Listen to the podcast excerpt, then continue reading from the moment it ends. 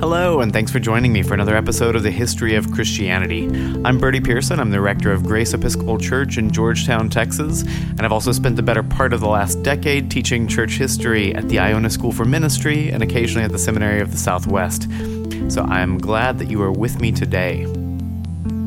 Today, we're going to look a bit at what it was like to be a Christian in the early church, what early Christian worship looked like, and maybe move into a little bit of the, the beliefs of early Christians. So thanks for being here.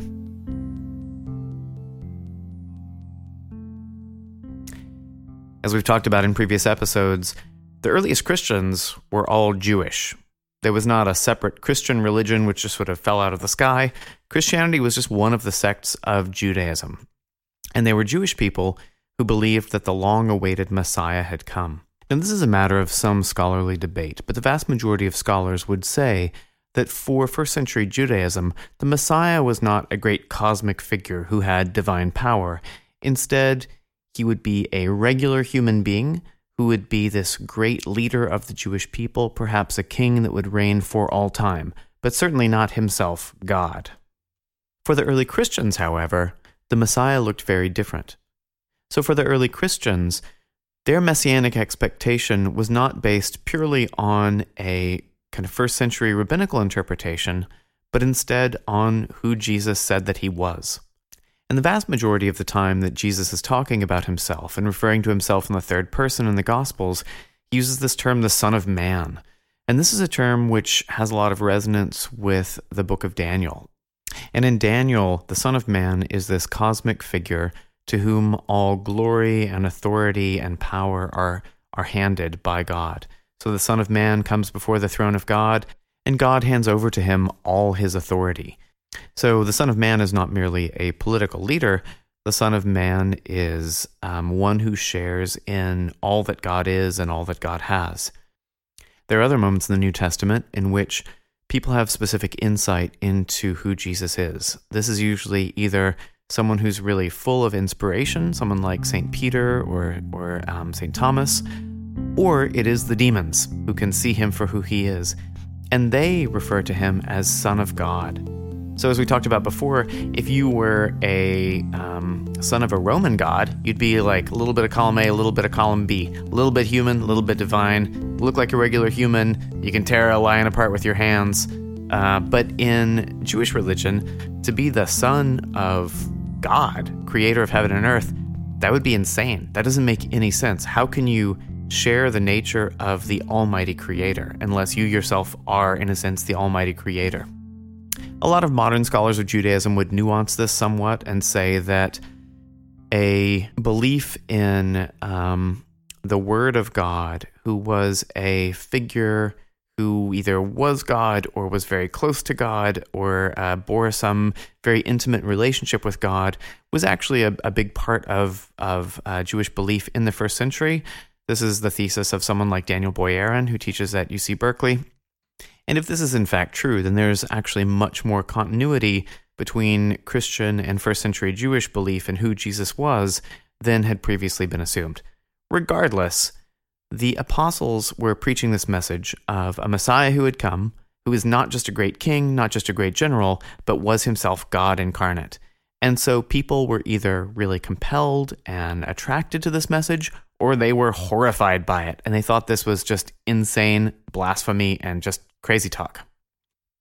So, as the disciples, as the apostles went out all over the Roman Empire, from Spain and the Italian peninsula through Greece and Turkey, through um, Syria and Palestine, all the way to modern India, they were spreading this message that the Messiah had come. He was not just a great king or a great ruler, but was himself God incarnate. And being themselves Jewish, they did this primarily within Jewish communities. But then the message would spread from these Jewish communities to greater populations. And we get a first hand account of what this looked like in the book of Acts. So, this is a little section from chapter 13 of Acts. So, Paul and his companions have come to a city in modern day Turkey.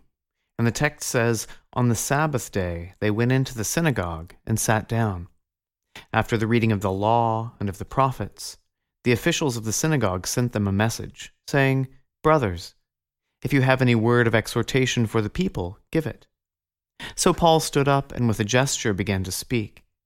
And here we have a record of an early Christian sermon. It's not an emotional peal, it's not a harangue. Instead, it's a recapitulation of all of Jewish history, culminating in the person of Jesus. Paul says, You Israelites and others who fear God, listen. The God of this people, Israel, chose our ancestors and made the people great during their stay in the land of Egypt. And with uplifted arm, he led them out of it. For about forty years, he put up with them in the wilderness. After he had destroyed seven nations in the land of Canaan, he gave them their land as an inheritance. For about four hundred and fifty years, after that, he gave them judges until the time of the prophet Samuel. Then they asked for a king, and God gave them Saul, son of Kish, a man of the tribe of Benjamin, who reigned for forty years. When he had removed him, he made David their king. In his testimony about him, he said, I have found David, son of Jesse, to be a man after my heart, who will carry out all my wishes. Of this man's posterity, God has brought to Israel a Savior Jesus, as he promised. He starts with a selection of Israel to be God's people and recaps all of the major events between then and now, saying that all of this has been leading up to this one person. All of this culminates in this one person of Jesus. He then sums up the death and resurrection of Jesus, saying, But God raised him from the dead. And for many days he appeared to those who came up with him from Galilee to Jerusalem and they are now his witnesses to the people. And we bring you the good news that what God has promised to our ancestors, he has fulfilled for us, their children, by raising Jesus. As also it is written in the second psalm, You are my son, today I have begotten you. And if you were to ask what is the upshot of all this, Paul proclaims, Let it be known to you, therefore, my brothers, that through this man forgiveness of sins is promised to you. By this Jesus, everyone who believes is set free from all those sins which you could not be freed by the law of Moses. So, why should we get into this? There's the sense that there is an enslavement to sin, to evil, to death, to sickness, to ignorance, corruption that all humanity shares, and that Christ, for the early church, is the freedom from those things. So then Paul sits back down, sermon over. Did it go okay? Who knows? They go out to brunch and then they come back the next Sunday. The next Sabbath, almost the whole city gathered to hear the word of the Lord. But when the Jews saw the crowds, they were filled with jealousy and blaspheming. They contradicted what was spoken by Paul. Then both Paul and Barnabas spoke out boldly, saying, It was necessary that the word of God should be spoken first to you. Since you reject it and judge yourselves to be unworthy of eternal life, we are now turning to the Gentiles. For so the Lord has commanded us, saying, I have set you to be a light for the Gentiles, so that you may bring salvation to the ends of the earth. When the Gentiles heard this, they were glad, and praised the word of the Lord. And as many as had been destined for eternal life became believers. Thus the word of the Lord spread throughout the region. Again, it's important to remember that this is a Jewish group vying for prominence within a plurality of Jewish sects. So some people have misread this as being this brand new religion, falls down out of the sky, and its first act is to condemn bad Judaism. But that's literally the opposite of what's happening here. Instead, Paul is making this case that Christianity is the true Judaism. Obviously, this is deeply offensive to people who are from other parts of Judaism, but it's very different from a group of, um, you know, totally non-Jewish Odin worshippers or whatever coming in and saying Judaism is bad. Instead, they're they're not saying Judaism is bad. They're saying our brand of Judaism is the right brand of Judaism. Be that as it may, it infuriated all the people in the other brand of Judaism, in Pharisaic Judaism, in the Judaism of the synagogue. And fairly soon, Christians become unwelcome there. But the Jews incited the devout women of high standing and the leading men of the city and stirred up persecution against Paul and Barnabas and drove them out of their region. So they shook the dust off their feet in protest against them and went on to Iconium. And the disciples were filled with joy and with the Holy Spirit. So this is a specific incident where Paul is preaching in a synagogue. People in the synagogue say, This is crazy talk. Get out of here. We don't want to listen to this garbage anymore. And so he is ejected from the synagogue. But this is also representative of a pattern that happens. In synagogue after synagogue, Christianity is proclaimed, and the majority of people say, Listen, what you're doing, this is not the real Judaism. We are we are the real Judaism here. You guys are this weird off-brand new sect, and we don't want anything to do with you. And so if the synagogues really become the province of Pharisaic Judaism, the, the kind of ancestor to modern Judaism, and then if the temple is very much the place of the Sadducees, as you might remember from our, our first episode. So the Sadducees are very much in control of temple worship. The Pharisees, by the beginning of the second century, are very solidly in control of synagogue worship without a lot of Christian influence. Then what's left for the Christians? They don't have the synagogues, they don't have the temples. What's left is really, in a sense, the primary locus of Jewish religion, which is the home. So, in a Jewish home today, even in an Orthodox Jewish home especially, there are lots and lots of blessings that happen throughout the day. There are lots and lots of mini services that happen throughout the day before the evening meal. There are all sorts of prayers that are said in the home. And this is not just sort of like a half-hearted like, "Oh, thanks God, you know, let's let's get on with the important stuff." That God is really brought into the home in this very significant, very serious way. And as we saw in this reading from Acts, it's not only Jewish people to whom people like Paul are preaching, but there are also all these Gentiles who get really interested. And for the Gentiles, for these Roman pagans, the home is also the primary center of worship. So in Greek religion, you think of these like grand temples as being kind of like the place where worship happens. And Romans had big temples too. They would have lots of altars and in the forum and in up on significant places and holy sites. There would be sacred groves and temples and all that sort of thing. But the majority of roman religious practice actually like judaism took place within the home. Every roman home would have its own altar and there would actually be worship at that altar. There would be offerings at that altar every single day. So today we think of all these different places in the world as having such radically different cultures. If you are a an Ecuadorian farmer versus a Tokyo business person versus a homeless person on the streets of New York. I mean, your life is just radically different from the Middle East to parts of Africa to parts of Asia to uh, Inuit people. I mean, it's just like we have this incredible plurality of cultures. However, if you're going to visit those Inuit people, or if you're going to visit someone in Dubai, or if you're going to visit someone in New York, or if you're visiting someone in Lagos, you're going to fly into an airport that pretty much looks like every other airport. You're going to very easily be able to navigate where the gates are, where the ticket counters are, where the baggage claim is, because airports are just kind of airports all over the world. And the differences are smaller than the commonalities. To an even greater extent, the same was true for Roman cities. So, Romans, no matter where they went, would either establish new cities or demolish old cities and rebuild them as these Roman cities, and they all looked like Roman cities. So they would have the same kinds of streets, often with the same names. They would have the same layout of um, kind of public gathering spaces. And they would have these houses that were just like Roman houses everywhere. And while not everybody lived in one of these houses, they were just what you thought of when you thought of the Roman house. So if you ask someone in 1950s America, what's like the American house? They might picture a white picket fence and a green lawn, a little kind of three bedroom house or or whatever in the burbs, even though you might be asking this of someone who lives in Brooklyn in a tenement, or you might be asking this of someone who lives in California in a bungalow. There's still this sort of archetypal American house of the 1950s. And so, for an ancient Roman, they might live in an apartment building called an insula. They might live in a villa out in the countryside. But the archetypal house, that just kind of Platonic form of a Roman house, was this domus.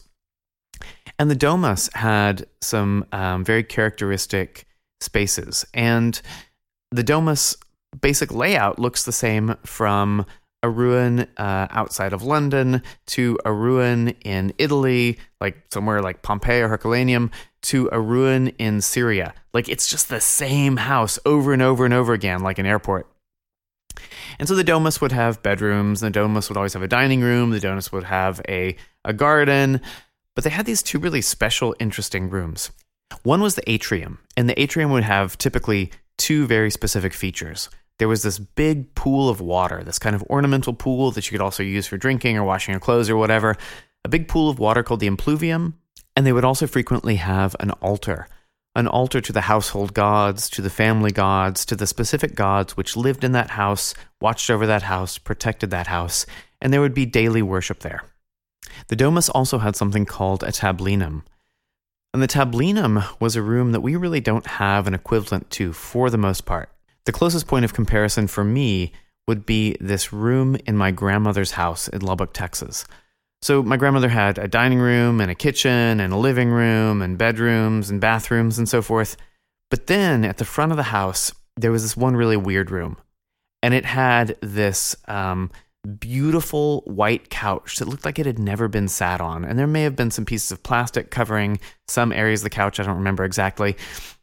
It had this um, white carpet that was like whiter than snow. And you just knew as a grandchild, if you dared to ever walk on that with muddy feet, your life was just over. It's not that she would be like mean or spiteful or beat you. It would just be like you would just dissolve out of a sense of self loathing and horror for having just destroyed this beautiful carpet. And there was this, this polished, incredibly polished, shiny, mirror like wooden table that had this cut glass crystal bowl of mints on it. And this was just grueling temptation to any child. You know, you knew you couldn't go into the special room, but there was a giant, beautiful bowl of candy right in the middle of this table. It was awful, just a, a terrible, terrible room.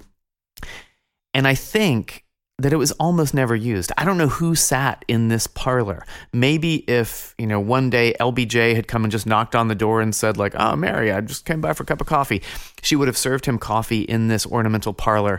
But it was really just, just this sort of almost ceremonial room that was kept as a world unto itself. And this is kind of what the tablinum was like. So the tablinum, it was not a bedroom, it was not a dining room, some people call it the office, but it's also not that. It is almost this kind of ceremonial room where Romanitas, the kind of like the, the, the essence of Romanness, is on display. So you might have the desk, death masks of your ancestors. You might have busts of famous ancestors. There might be a big chair and a big table. And this is the room into which um, you would come if you were entering into a negotiation with the paterfamilias, with the head of the household. So let's say the paterfamilias own ships and you want to do some shipping, then you would come in, he would be sitting in the big papa chair, you would stand in front of the desk and you would say, "So, I'm trying to load these, you know, 200 kilos of grain onto your boat. How much are you going to charge me for that?" You'd haggle back and forth over the desk. You'd make a deal. It was also the room that was used for the family assembly. And family assembly doesn't sound very significant, doesn't sound very special, but in the Roman world, it was actually a big deal. So at the family assembly, the paterfamilias would sit in this chair behind the desk, behind this table, and you would have um, on one side, you would have his eldest son. On the other side of his chair, his second eldest son. Uh, on the other side, third, fourth, fifth, like all the kids kind of gathered around the chair. And then in the first row, you might have his younger brother, who is the kind of second eldest in the family, and next to him, the uh, second brother after him, and the third brother. And then behind them, you might have rows of cousins, and behind them, younger cousins, all the way back to kids and all the way back to slaves. And then on the other side of the room, you have his wife standing in the first most important place. And then after that, maybe the eldest aunt. And then after that, some more aunts. And then girl cousins and kids. And then girl slaves. And the kind of family business was done in this very ritualized, very ceremonial way.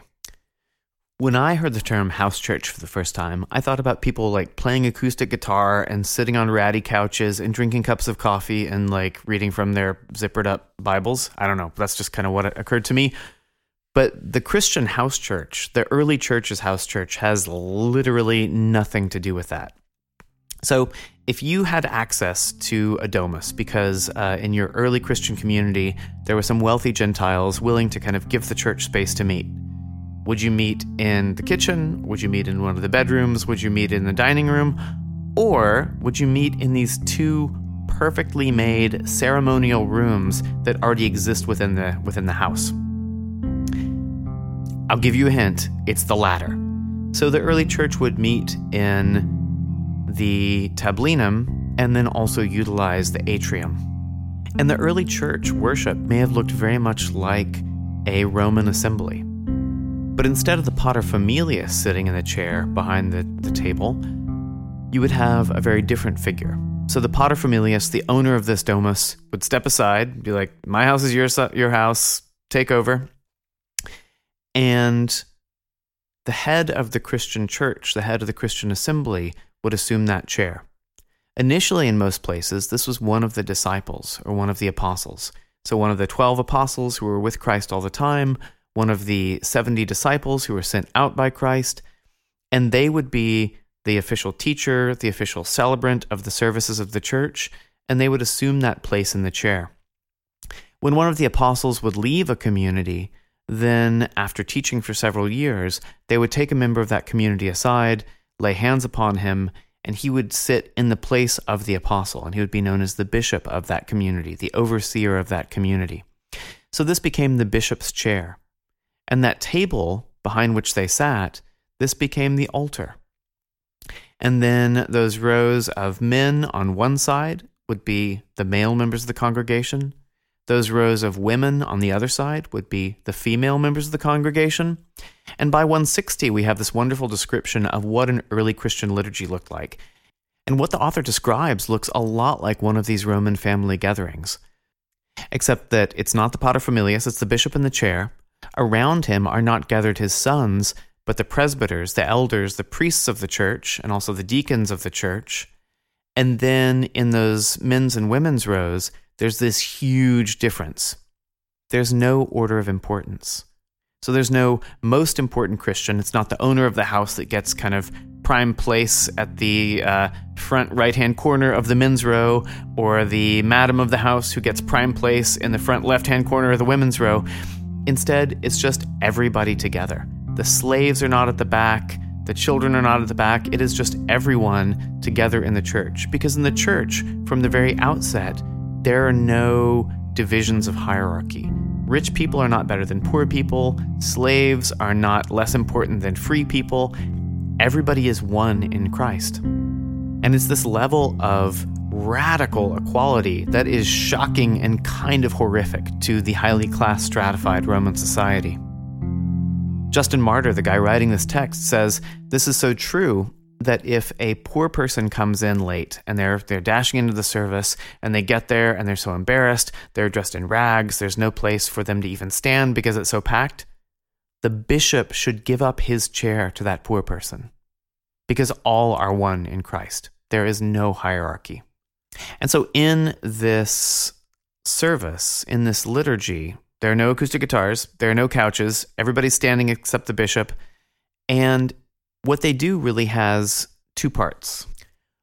Part one, the beginning part of the service, is often called the Liturgy of the Word. And this looks a lot like what would have been done in the synagogue, because at this point, the synagogue liturgy and the Christian liturgy are kind of evolving together. And they're, in a sense, kind of like bouncing off each other a little bit and forming a very similar type of worship. So if you went into a first century synagogue on the Sabbath, you might begin with some prayers, and then you would have some readings from the Old Testament. You would have a sermon discussing those readings. You would have some more prayers.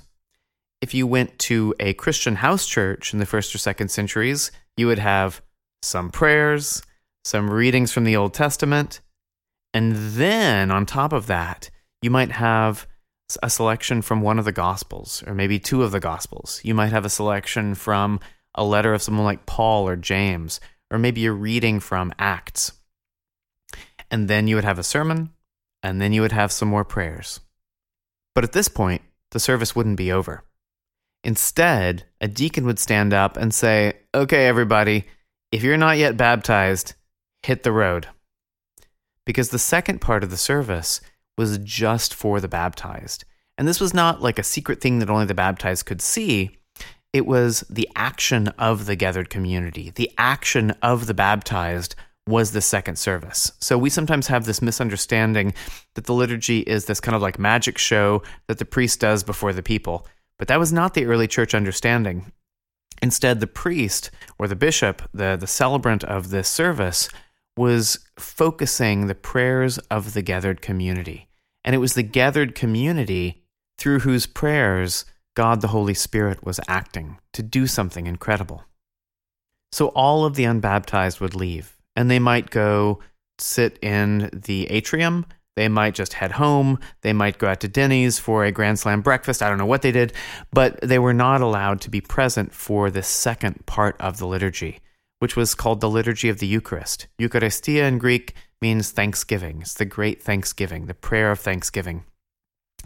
And in this part, bread and wine would be brought forward, and the bishop would get up and tell the story of salvation, would give thanks to God in whatever way seemed best to him, and would call down God's blessing, call down the Holy Spirit upon these gifts of bread and wine. And then they would be received by all the people. They would be distributed by the deacons, and the bread and wine would be consumed by these gathered baptized people. And every single early church document we have that discusses what's happening here talk about this in terms of being the body and blood of Christ. What Ignatius of Antioch, writing around the turn of the first century, calls the medicine of immortality. It is this food, the body and blood of Christ, that is killing death within our bodies. So, this is the gathered body of Christ, the baptized people, who gather around to pray and then consume the body and blood of Christ. This is the food that St. Augustine said when you eat it, it doesn't become part of you. So, every other food, grapes, anchovies, pizza, you eat it and it becomes part of you. You take those nutrients into yourself and it feeds your body, it is incorporated into you. Augustine said that the Eucharist, when you eat it, doesn't become part of you. Instead, you become more and more a part of it. So it's the gathered body of Christ, consuming the body of Christ, growing more and more into the body of Christ. You thought, okay, I could get into that. I think I'd like to be a part of this group. I'm tired of being ejected halfway through the service every time. What would that process look like? You'd become a catechumen, and you would spend in some places a year, in some places three years, studying Christianity, learning the scriptures, learning the theology, learning from the bishop, learning from the presbyters, the priests, and the deacons, learning how to be a Christian. And then on the night before Easter morning, on the at the Easter Vigil, the, the great vigil of the feast of Easter, the most important day of the Christian year, you would be dunked in a pool of water in the name of the Father and of the Son and of the Holy Spirit. You would be baptized. And if you were in one of these domuses, if you were in one of these Roman houses and you needed a pool of water, where would you look? Oh, wait, we've got one in the atrium. That pool of water, the impluvium, it's a perfect baptistry. We've got it right there. So, in the Roman house, in the house church, you have already the kind of architecture of modern churches. You have um, everything laid out that is the roots of modern church liturgy for the Catholic traditions, for Episcopalians, Anglicans like myself, for the Roman Catholics, for the Eastern Orthodox. Everything that we do Sunday by Sunday really has its roots in these house church services of the first century. And the Catholic traditions, Episcopalian, uh, Orthodox, Roman Catholic, we are of the if it ain't broke, don't fix it school. Because if this is something that's been passed down from the apostles to us, if this is something that's been passed down from Christ to the apostles, who are we to change it up? After the service, we're told the deacons would bring communion to those who were unable to attend the service. In lots of places, people would probably bring their own little boxes to take communion home and give it to their families, to the baptized and their families, to those who are sick, to those who could not be present at the service for whatever reason. And the point of coming to church was not so much receiving communion, because you could do that at home. The point of the church was being involved in the prayer of the Eucharist, in the prayer of Holy Communion, in being part of the body through whom the Holy Spirit is acting to consecrate this bread and the wine, to make the bread and the wine holy gifts for God's holy people to grow more and more into the body of Christ. And the church at this point might have been really small, depending on where you were. Maybe it was like 10 people, maybe it was like 20 people. But it was small enough that the bishop would basically do everything. So the bishop would have these presbyters, these elders or priests. The bishop would have these deacons, and they would assist the bishop in his ministry. But it was really the bishop that was preaching all the time, presiding at every service, really fulfilling this role of the apostle in that given community. But as the church of Ephesus grew from people hiding out in one tablinum two people hiding out in two tablinums on a Sunday. The bishop had to go back and forth and then went from two tablinums to four tablinums on a Sunday. The bishop was like bouncing all over. And from four to eight, the bishop was like, man, I just, I don't have time to do all these services on a Sunday. Sunday is the Lord's day. Sunday is the day of the resurrection. Sunday is the day of the new creation, the eighth day. We can get into that later. And so we can't just uh, switch it up to, and do Monday at uh, house and Tuesday at Grumio's house, Thursday at Metella's house. We have to do it all on Sunday. So I need some help. So the bishop starts appointing some of the presbyters of the church, some of the priests of the church, to fill in for him. And to this day, in the Catholic traditions, in the Episcopal Church, in the Orthodox Church, in the, Catholic, in the Roman Catholic Church, that's still what the priest does. The priest is the bishop's stand in. The priest is standing in for the bishop to perform the bishop's duties in his absence, or his or her absence in my tradition, the Episcopal Church, which ordains both men and women to the episcopacy. So soon enough, you have the situation where you have all these different services happening on a Sunday in all these different house churches, either the bishop presiding or one of the priests presiding, deacons assisting at all the services. But that's just Sunday. And then you also have continued home worship in every Christian family and every Christian household throughout the week. The minimum, we're told in one very early Christian document, the Didache, is to say the Lord's Prayer three times a day. Say the Lord's Prayer when you wake up, say the Lord's Prayer in the middle of the day, say the Lord's Prayer at night. But that was the bare minimum. And for most Christians, prayer the consciousness of being in the presence of Christ, their identity of, as Christians would permeate everything they did, every act throughout the day. These were people who were so devoted to their Christian identity, to their role as members of the body of Christ, that it trumped everything else that they did in their lives, that they were in their lives. So, next week, we'll talk a little bit about the way this identity looked in the very early church and then how it looked in the era of persecution, when being a Christian went from being this sort of interesting, all embracing lifestyle to something that carried the death sentence. Thank you again for joining me for the history of Christianity, and I look forward to being with you next time.